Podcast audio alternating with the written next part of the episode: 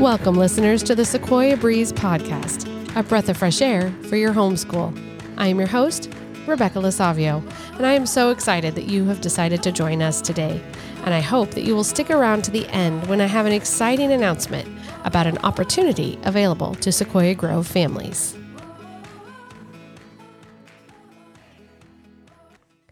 I am joined by Kelley Soper in the podcast booth today to talk about math. Kelley is an HST with Clarksville, but she actually has another job, and I'm going to let you explain that because I'm going to get it wrong. Of course. Um, the last two years, I was an eighth grade teacher with the Junior High Virtual Academy. And then when they moved to, uh, to partner with the high school program, um, I stayed with the T- TK through eighth grade Adventure Academy. So I'm still working with the middle school age, which is where my experience lies, and still doing math. So, but now I have fifth through eighth grade mostly. Um, I'm teaching math, Minecraft, Google. I'm developing a PE class. So, lots of fun things. Nice. Up. That's yeah. a really fun lineup of classes. Mm-hmm. So, tell us a little bit about you. Who are you a homeschool parent? How many kids do you have? Yeah, um, I have two boys. I started homeschooling when my oldest was going into kindergarten. I um, just didn't want to pass them off to somebody else. And as a teacher myself, I'm like, I can do this. So mm-hmm. um, I was working at a virtual high school at the time. So it was easy for me to just keep them home and do it then. Um, so yeah, we've we've had a great uh, a great ride of it. He's going into eighth grade now, and my youngest is going into sixth. Nice. So right at your specialty age now. Yeah, exactly. so tell us a little bit about your math background. Most people shy away from math when they can, but you've embraced it. Yeah, you know, I wasn't a huge math person growing up. Um, but I did, I mean, math came easy to me and I loved my mom would buy me logic puzzle books like workbooks and stuff uh-huh. and i would just sit and solve logic puzzles i just loved it i love the puzzle the trying to problem solve aspect of that um, and then i got up to calculus in high school and then i never really did anything more with high school or with math in college and then when i was graduating college i'm trying to figure out what am I doing with my life. And there was this opportunity to in Los Angeles to become a teacher, and you actually start right away and get your credential while you're there. So I started as a math and science sixth grade teacher. And so I did that for on and off for eight years. And then I moved to the online high school. And then when my youngest uh, went into kindergarten is when I started becoming a homeschool teacher. Okay. Yeah. So I started working with his school. And then that's when I went back into teaching math or math type subjects to the middle school age. Okay. Yeah. So I've been doing that for a few years now. So you have some wisdom to share with us today, and I'm Hopefully. really excited about that. so let's start at the very beginning.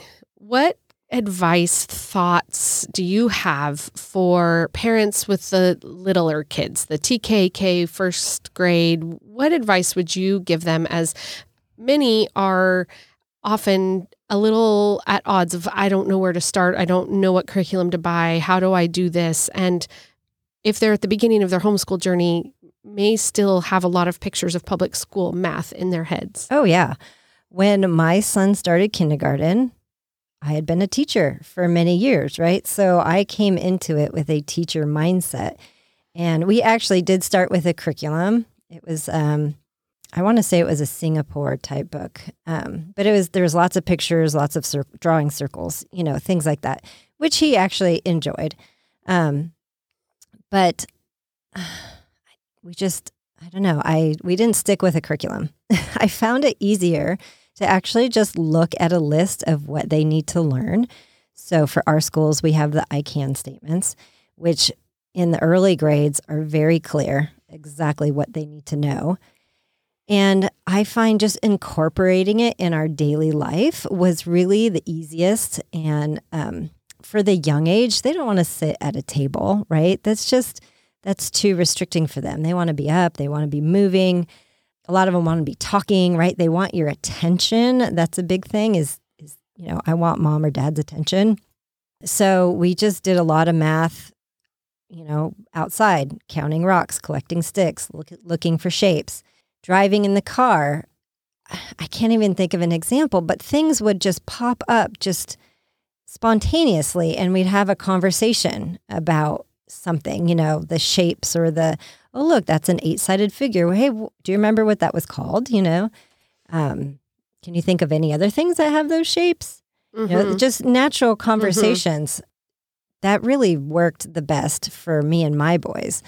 I still find I occasionally struggle with like wanting to be strict teacher. But then there's also another part of me that's very like unschooly type as well. so there's they're always at odds. But I think for the for the younger kids, they really just like being up, doing things and and talking. It sounds like that method for math it's a lot more fun perhaps. There's no like get it done, keep writing, keep going. You're just having fun and oh, having yeah. conversation. And and if you're talking to them, you can see that they understand the material. So why have them do it ten times over? You mm-hmm. know, like they do in a lot of mm-hmm. curriculums. Mm-hmm. it's like if you can tell me that you understand it, then great. Maybe, well, not maybe, definitely, I would bring it up again at some point down the line because it's so easy for us to like know something and then if you don't revisit it, it's easy to forget that thing. Right. I think that's true for right. all people. Mm-hmm. So revisit things. That's that's the great thing about math and and curriculums do do that. They'll revisit the math every year so mm-hmm. that you don't forget, um, and then grow and develop. But especially at the younger ages, I don't know if curriculum's really that important. Well, and you were talking to me before we started recording about how abstract math oh, can be, yeah. and that when kids are little, they don't always have the brain development for that. Tell talk to yeah. us a little bit more about that. Yeah, I keep going back to this class I took in college about lifespan psychology, you know, talking about how the brain develops and you can't expect kids at certain ages to be able to handle abstract or sarcasm, you know, mm. there's a mm. bunch of different things, you know. Mm-hmm. They just can't understand those things until their brain gets there, right? So if you keep forcing these things on them, you're just going to make them miserable. You're mm. going to make them feel like they're failures because they don't get it, right? And even if you're not trying to do that, they internalize that, you know? So yeah, I I what I did is with my oldest, he's a language kid. He loves words, he loves reading. He's writing a book right now outside as we speak.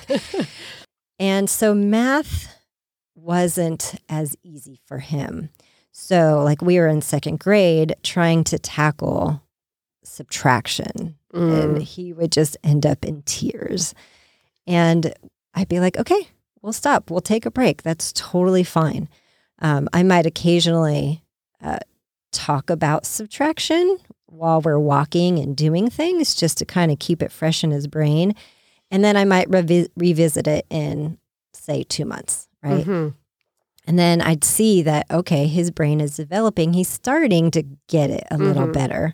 And then I might push a little bit more. But then if he, if he pu- pushed back, I might back off a little bit. So it's kind of this give and take, right? And you're not talking about doing no math for t- for two no, months. Not you're talking all. about giving subtraction a break, break. Exactly. while you're focusing on a lot of yeah. other aspects yeah, yeah. of math. And and going back to the abstract comment, like if you think about what math is, like prehistorically, we had rocks, and uh, you know, I've got two rocks here. I'm going to give you two rocks, and you give me that one bowl of fruit, or I guess they didn't have bowls, but you know what I mean. Um, and they had physical objects to look at, and you know, bartering in history. And now we're using, you know, numbers, which are very abstract. It's just this squiggle, it's this shape that represents one or represents two. And a lot of kids just aren't ready for that until maybe second grade. Mm-hmm. Um, so it's okay to not push it. It's okay to give them some space. And we may come back to this because it's um, it's such a a broad idea to cover a lot of different pieces of math. But the other part of math that I've myself been learning in the last year or so is we focus a lot in math on the computation part, understanding what those squiggles that mean two and three are and how to add them and subtract them and multiply them. And yet, there's a lot of math. I, I heard the percentage once and it was way more. That is not the computation part, it's the logic Mhm. part. It's the logic of being able to see how things work together and the logic you can be working on Yeah. with the Oh, little kids. and finding patterns, right? Mhm. Patterns, I think a lot of people overlook the importance of pat- finding patterns, making patterns. And yeah, it's super important because when you get to the high school or higher levels of math, that's what it is. You're looking for those patterns and you're logically trying to figure out how to move these numbers around to get to an answer. So if you don't have that pattern, the ability to think in patterns or see patterns and the logic, then it makes it harder to do those higher level math. So if your child is not yet ready to do subtraction and addition and understand those symbols and what they mean, you can still be doing math Oh, with yeah. patterns and shapes and logic and all these other things that will give them a really solid foundation Yeah. for what's coming. And at that age, at the younger ages, I mean, even just telling time, that because that's patterns, right? Mhm. Money. I mean, it's amazing. I still to this day, with my middle schoolers, when I'm working on, say, decimals, they don't get it. But then when I put it into money, they're like, oh, yeah. Like, especially like positive and negative numbers, right? Mhm. Like they get so stuck on that concept. But I said, okay, but so let's say that you owe me $20. Okay, how much do you have? Well, I don't have the $20, but and you owe me. So when you get the $20, you're going to have to give it to me, right? So you're negative $20. And when you start talking about math, they're like, oh, you know, they get it. Right. So that's a huge thing to work with them. Mhm. You know, you know, here is a dollar. You want to go buy that piece of gum, or Mhm. I don't know. Things are cost a lot more I than a dollar these days.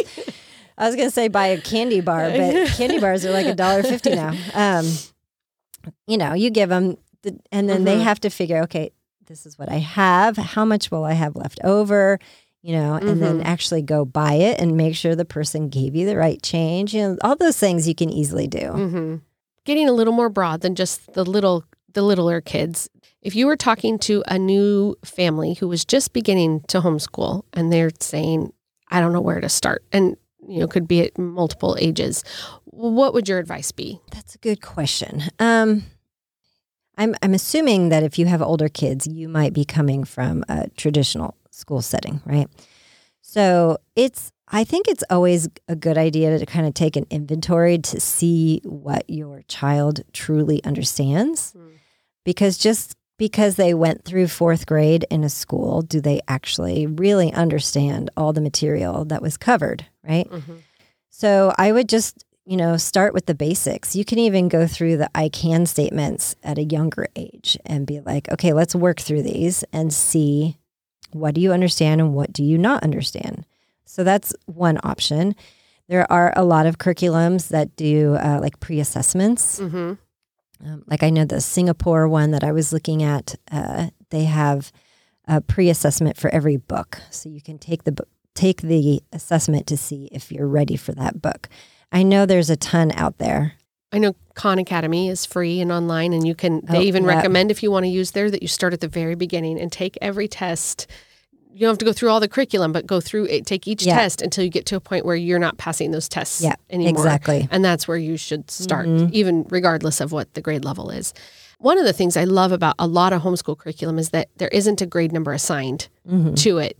And so if you find that your child is in fourth grade, but isn't testing up at a fourth grade level, you might be able to choose some materials that don't necessarily have a giant two or three written on them to make your child exactly. feel bad. They they often will have um, some of them have Greek letters or they've got multiple or it's level three. It's not grade three. So there's lots of ways to address because the most important thing is that they learn the material. Yeah.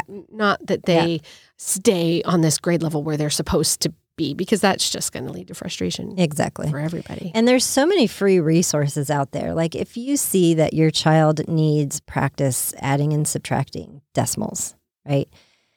you there's so much free Mhm. information, not only just Khan Academy, but I mean, you just do a Google search and there's so much out there. You can Mhm. make free worksheets and you can just work on that one skill until you know they've mastered it. And then you Mhm. can move on to multiplying and dividing decimals, which is a little trickier, right? Because you got to move those decimals around and work on that until they get it. And if they get frustrated, back off a little bit. Maybe take a break and go on to another topic for for a while and then come back to it. Um, or find different ways to approach it. Nowadays with YouTube, there are so many amazing videos that people have made that um, address the same math concept from so many different angles Right. hmm which I think is so valuable. So, like, if you have a student that was in a traditional school and they just maybe they grew to not like math, I it's not because they're not a math person. It's because they just didn't have a good experience with it, right? So, find a different way to approach the math. I know a lot of people are like, "Well, that's not the way I did math as a kid." And I get it. It's a little uncomfortable to learn how to do math a new way, but there are so many different ways to do math. Mhm. Even just like multiplying a multi digit number, you have your traditional, you know, you start with the number in the ones place and you multiply up and then across, you know, and over. And then you go to the number in the tens place and you carry and you have your placeholders. You know, that's the way we all learned when we were younger. But there are, you can do them in tables, you can do them in graphs, you can do them by just taking the number in the ones place and multiplying it and putting that number down below. Uh, I'd have to show you an example, but there's just so many amazing ways to approach math. And I would say reach out of your comfort level as a parent and be willing to, to approach math in a different way and uh, try to find other ways because there's a lot of visual, there's a lot of hands on ways Mhm. to do math that might be better for your student. One lesson that's been hard for me to learn as a homeschool parent, and I'm finally coming around to it, is that sometimes getting the lesson done isn't important. Sometimes wrestling with the one problem, the Yes. one concept, and really digging deep together and getting through that. That's that's enough. You know, by the time you've spent a half an hour, which I just did with my daughter the other day, trying to get this one thing, stop. It's not uh, she can finish the lesson tomorrow or try to finish the lesson tomorrow. And, you know, as the parent, I've got to make sure that she's not falling behind. But the the lessons we learned within that half hour of wrestling with that one problem were I could actually list out several things she learned from the method she was using to, you know, on a whiteboard of erasing the work she'd already done. And now we found a mistake and we have to redo it all because she took it away, you know, to um, being willing to go back to a, a previous lesson and review it. How did they do it? And what are you missing now? And there's so many different pieces of the work she was doing that she learned that were beyond just getting 20 problems Yeah. done, that it's just Yeah. time to stop. And I love to check off boxes and get it done and move on. And so it was really hard for me to come around to this lesson. But I've been learning how really important it is um, to not give my kid a really bad math experience of Yeah. beating him over the head with Oh, it. totally. Yeah. So, Yeah, and and to kind of build on that, um, if you're a person who doesn't enjoy math, don't try not to put that on your child. mm. you know, I'm not Don't saying teach you it. Oh no, I know. but I think we do that as parents. We don't realize that we're teaching our kids to hate math because we're talking about it negatively and oh god, we, this math is just killing me. Trying to learn, relearn it to teach my kids, and they're hearing that whole Yeah, yeah. conversation. They are hearing math is not something to enjoy. Math is something to hate. Yeah. to cry about. And math, especially when you get to the older age, the older levels, you know, like people always ask, well, what am I going to use calculus for? Why why do I need to take this class? I mean, obviously, if you're going into science and math and and a math Mhm. field, then obviously you would need it for your job. But what it really does is it teaches you problem solving, just like you were talking about, right? Like you are confronted with a problem and you stop and take a breath and be like, okay, how can we solve this? Right? Maybe you don't know the official next steps, but you know other things that you can do to solve it. You know, well, let's try this. Okay. It's okay if it doesn't work. You know it doesn't work, right? And you're trying it. So let's try something else. Problem solving is so valuable in our daily life. And if you can't if you can't handle, you know, like if you're confronted with a problem and you just kind of melt down, you know, like that's not going to get you where in, anywhere in life, you know. So math, especially higher level math, doesn't necessarily teach you, you know, it's not about the computation. Exactly. It's about solving a problem, you know, and and not giving up, mm-hmm. you know. And I think sometimes even following the rules. Like yeah. rules have a place and they're there for a reason. And if you can follow some of those, sometimes you get to be creative and sometimes you just need to follow yeah. the path that's been set out. Well, and you know what? Speaking of rules though, like I don't know. I if I don't use something frequently enough, I will forget those little details, right? Mm-hmm. So like I was doing a lesson with my 8th graders last year and um it was like seven to the third power over eight to the fifth power, right? This is basic. I can do this one in my head, but um, I for I was forgetting the rule. Like, do you do three? That you do you take the exponent and do three minus five, or is it three divided by five? I don't know. I forgot the rule. So let's write it out. Well, 7 to the third power is 7 times 7 times 7. And then 7 to the fifth power, you write it out five times. Well, then you can cancel out the three. And what are you left?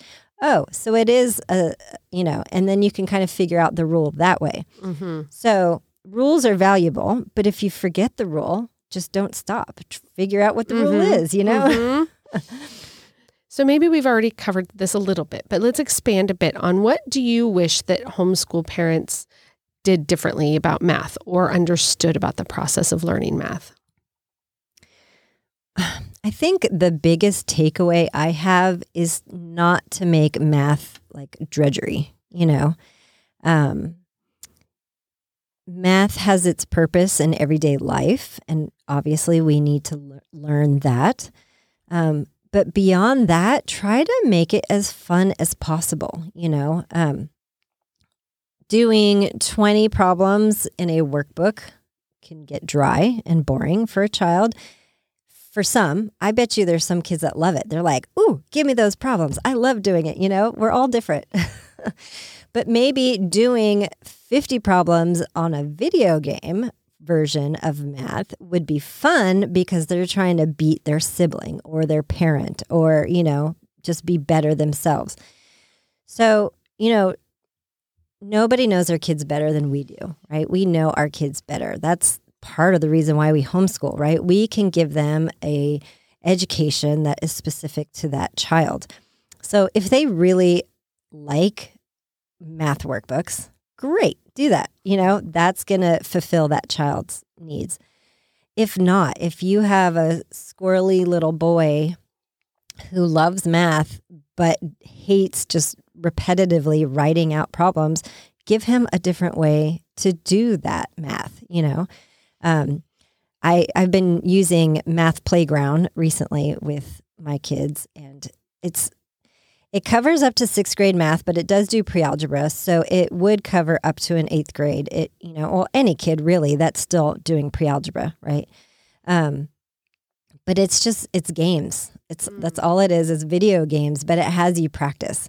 So I did this with my class earlier this week, and um, we were just practicing addition and subtraction, but it was um, three digits in, you know, written out horizontally. And they had a little bit of time pressure, which I don't always recommend. I don't think you should do math. Um, you should put pressure on kids to do it quickly. If they get there, then that's awesome. Don't force them. But if they don't mind, like, uh, yeah, like my youngest son, he's he loves video games, right? So he doesn't mind a little bit of that time pressure. So it was really good to just get in and practice the addition and subtraction in a very quick way, you know, trying to, oh, oh those cancel out. That's that, you know, and then, you know, um, just fun practice. Awesome. What if a student is struggling? What if a parent is really worried that they're not close to grade level? We're not talking about just, oh, we've missed a couple concepts here and there, but they feel like their child is really not getting it. At what point should a parent begin to worry or seek help for that? What could they do to help their student be more motivated to continue learning? I think a lot of times kids will internalize um, uh, discomfort for trying hard things mm. and not being able to succeed right away. Um, and then that kind of gives, like, it almost builds this wall to moving forward or trying something new. I would say with those types of kids, you just back up a little bit, you know, give them things that are easier that they can feel successful with and celebrate those successes. And celebrate, yeah, and get them to, you know, try to get them to a point where they can kind of bring that wall down or at least, you know, put some poke some holes in it so you can try to get them, you mm-hmm. know, moving forward. Mm-hmm.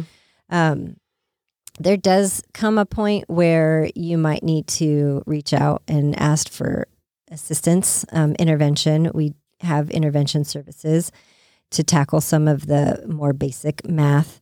Um, and then, you know, we have we have our special ed department. If they're really struggling, then mm-hmm. that would be something that you might want to talk to your HST about. But I think on your end, what you would, uh, what I would do is I would just back up a little bit. You know, back up, make them feel successful in something um, smaller.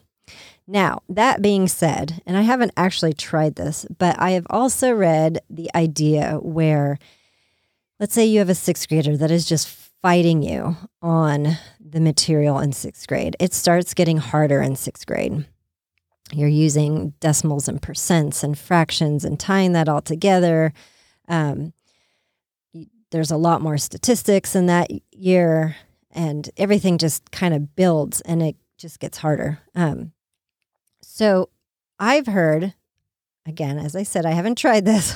I was presented with the idea that um, if someone is fighting you on a math topic, and what you could do is then present them with something actually harder. So if you have a student, um, an intelligent student that just doesn't want to do it, right? They're just fighting you on it, but you but you know they could probably handle it.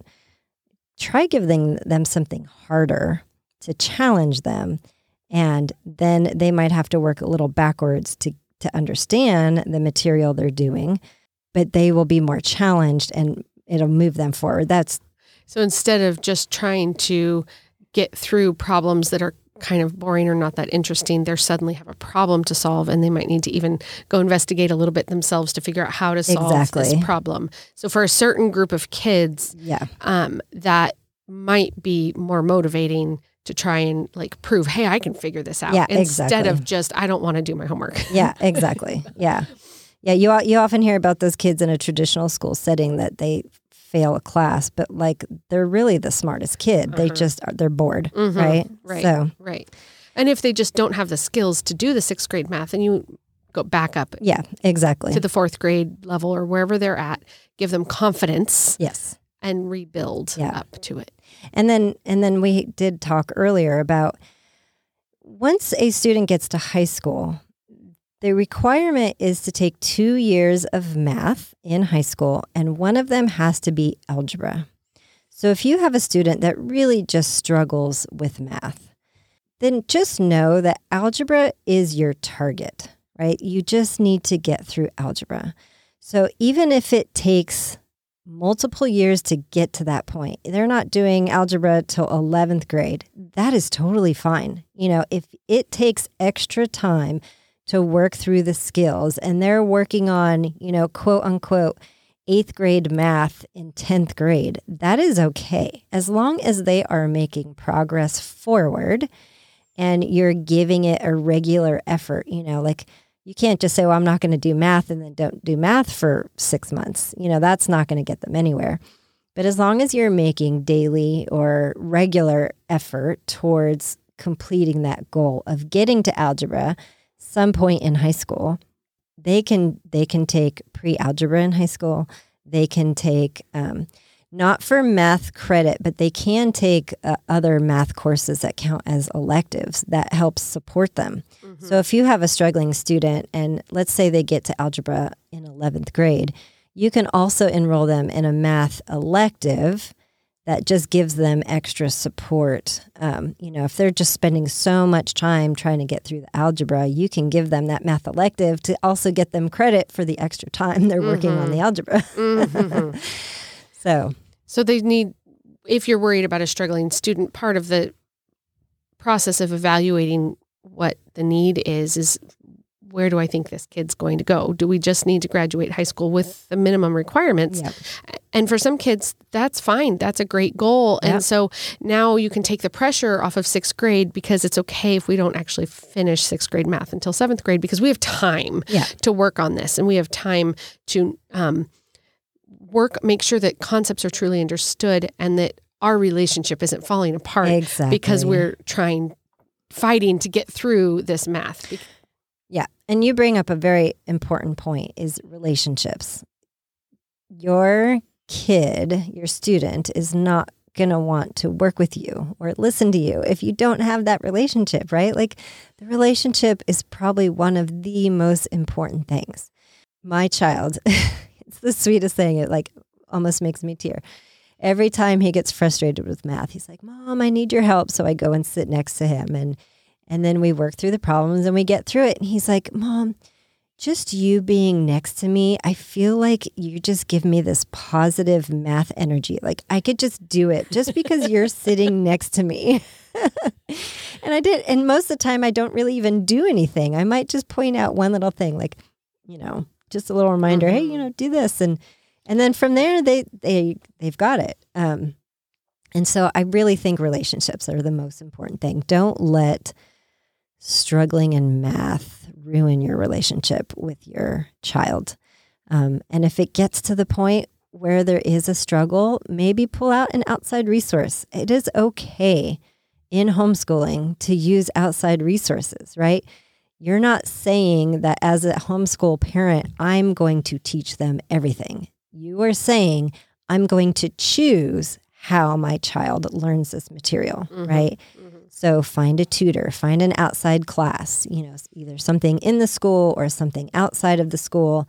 There's so many math resources out there. So you struggle with your relationship or you just feel maybe you do feel you have a hard time not putting in the negative math energy.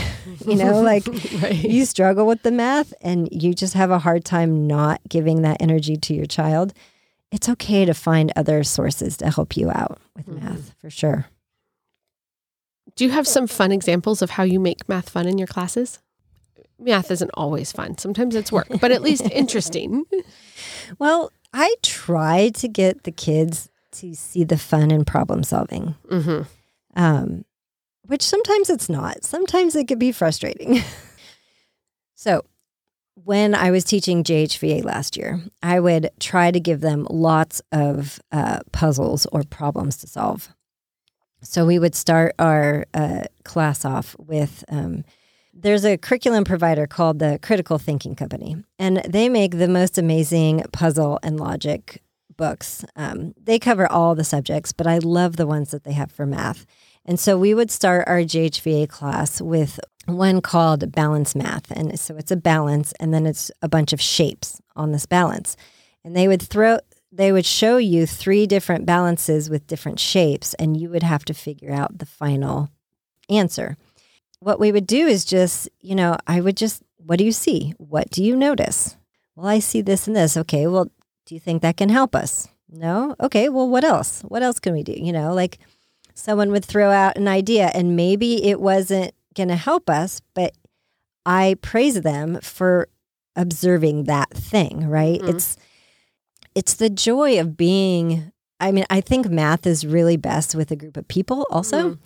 because you can talk about those things and problem solve and bounce ideas off each other. So I I personally had a lot of fun starting my classes off with that mm-hmm. because it just, you know, like, yes, oh yeah, that and sometimes I totally would not see it at all. I would mm-hmm. not see how you got from A to B to C to D. But the kids would see it. And I'm like, oh my gosh, I didn't even see that. That's amazing, right? So um, it was just the joy of the problem solving as a group, as a team. And, and I really think it, be, it comes down to that is what I enjoy in my classes, particularly, is talking about math and getting other people's views on it. Like, what do you see in this pattern? Okay, great. You know, and, and talking about it. And then, oh, I didn't even see that. One thing I've tried to do some is I've discovered in the last couple years the world of math read alouds. That mm. there are the books that either talk about a concept of money or my kids love bedtime math. Oh yeah. And it's hard because they don't go up to the level that my girls are in, and, but they still want to participate. They want to solve the the little questions and problems, but they're they're they're simple for them. But my boys can still do those and you know read a simple little problem, and then there's different questions for different levels, and um, so doing those together because we're doing little puzzles and reading little books about about math, and I think that helps take. Um, I talk a lot in orientations for new parents and stuff about taking the walls off of school. It kind of helps take the walls off of math. Like you, you can read a book and mm-hmm. it can be really fun about math. It doesn't have to be sitting down doing a workbook. There are so many books out there these days that cover so many different math topics. I mean, and I'm sure the libraries we have here at the schools have a good chunk mm-hmm. of them. Um, but yeah, if you have more of a language type student, then read them math, mm-hmm. you know? And mm-hmm. Kelley, is there anything else you'd like to share with us before we? Yeah, kind of uh, a little bit of building on the last topic there. I am a huge fan of a Stanford professor called, her name is Jo Boaler, and she runs a website called uh, Cubed. But in many of her professional developments I've been through, she talks all the time about when when you get to higher level math, and I mean like college, university, you know, PhD candidates level math, nobody does math by themselves.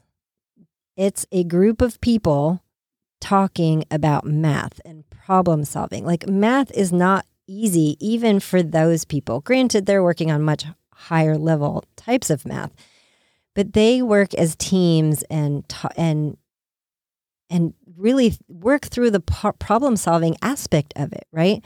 Um, and so obviously we need to know the basics. We need to know our arithmetic. We need to know how to convert decimals into fractions and percents, you know, that, that that's daily math that we need. Everybody uses. And then once you get to algebra, you get into slightly more abstract types of math, but but it's the problem solving. It's really the problem solving that is pre- present in all of math, um, no matter what age, what level you get to. And so, working on that a lot, I think, is is helpful. And hitting a wall is not a bad thing, hmm. right? Just take a deep breath. Like, okay, we'll back up. We're going to problem solve here. That is okay. You know, I I think kids get frustrated and so they have a hard time seeing that but if you can teach them uh, that it's okay just take a deep breath we can handle this we'll do this together because honestly math especially in the higher levels is not really intended to be done alone mm-hmm. that's a really interesting perspective yeah perhaps illustrating why your son feels like he can do math just with you nearby. You know, it's a, maybe it, we think of it as a, a very individual. Put your blinkers on, sit and focus, and yet maybe it should be more social than yeah, we give it credit yeah, exactly. Kelley, thank you so much for joining us today. I hope that our listeners will find lots of great resources and ideas and encouragement in the things that you have share, shared with us today. And I will be putting the links in the show notes for all of the various things that Kelley mentioned throughout our conversation. So you can always go there and find those um, books and curriculum that were mentioned.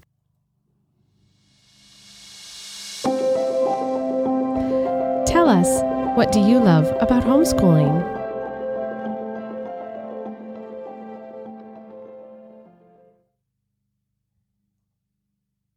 Hi, my name's Amy, and some of the things I like about homeschooling are um, all the books I get to read, and um, I get to be part of some drama groups and do acting and have a lot of fun time. My name is Madison. I homeschool grades second, third, sixth, and eighth. What I like about homeschooling is I love being with my kids all day and I love seeing them learn. and I love knowing what they're learning and uh, being very involved in that. Before we go today, Sequoia Grove families, if you are listening to this episode in October of 2022, then you are in luck because there's a great opportunity available to you. Our schools are going to be hosting a series of family math festivals from October 24th through the 27th. There will be a festival offered in Chico, Roseville, Folsom, and Elk Grove. So you are encouraged to attend whichever location and date would work best for you and your family. This event will provide lots of hands on games and activities for all of your students. What a great opportunity to explore some new ways of playing and solving problems with math in a fun and social environment. We family liaisons will also be there to chat with you and to help you browse math curriculum and resources for some new and fresh ideas. We'd love to meet up with you. We love talking to families and getting to know you. Registration is recommended but not required. If you'd like to sign up in advance, head on over to Sequoia Sign Up. The Math Festival is listed under other events. So pick a date and come on out to one of the math festivals the last week in October. Whenever we get our Sequoia Grove community together, we all have a great time, get to know new people, and find other like minded families. We'd love to see you there.